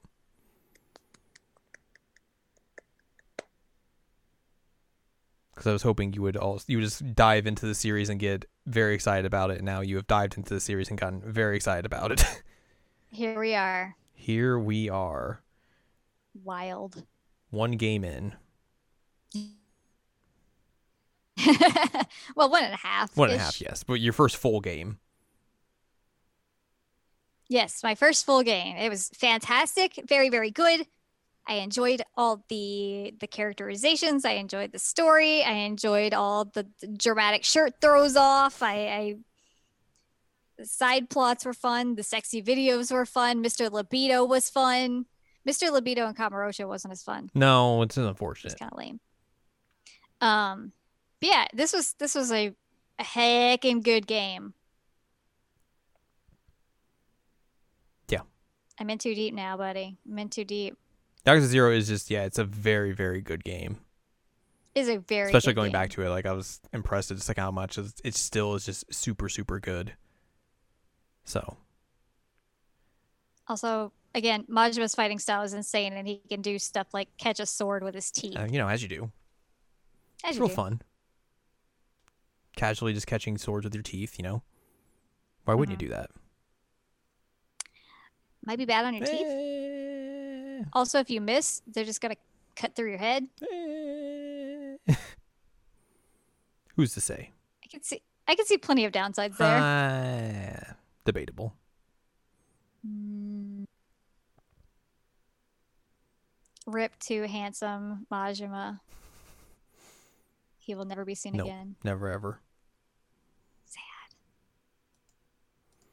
well do you have any final thoughts about yakuza zero before we wrap up No, but I'm stoked to talk about one well there you go good tease for next time and how how we we are building on the foundation we have got now. yes This is the empty lot of the rest of the series that we are going to start talking about. Mhm.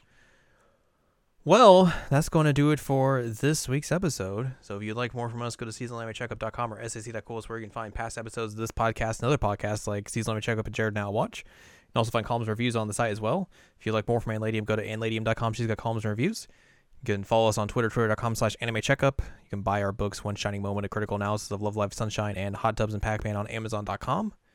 And you can support us on Patreon, patreon.com slash SACOVA. Buy us a slice of pizza, get access to unedited versions of the podcast early, bonus episodes, all sorts of fun, good stuff. Next time, we will continue with experiencing the Yakuza series by talking about Yakuza Kiwami, Yay! the PS4 remake of Yakuza 1. and also maybe talk about that Nintendo Direct that happened. If anything real wild happens, Oh yeah. because we can't talk about it today because it hasn't No. happened. It happened. It's in the future. Yes, but in the past, when you hear this, that's how time works. But either way, if anything big mm-hmm. happens on that or anything interesting, we'll talk about it there next week. So there you go. And then yeah, Yakuza Kiwami. Yay.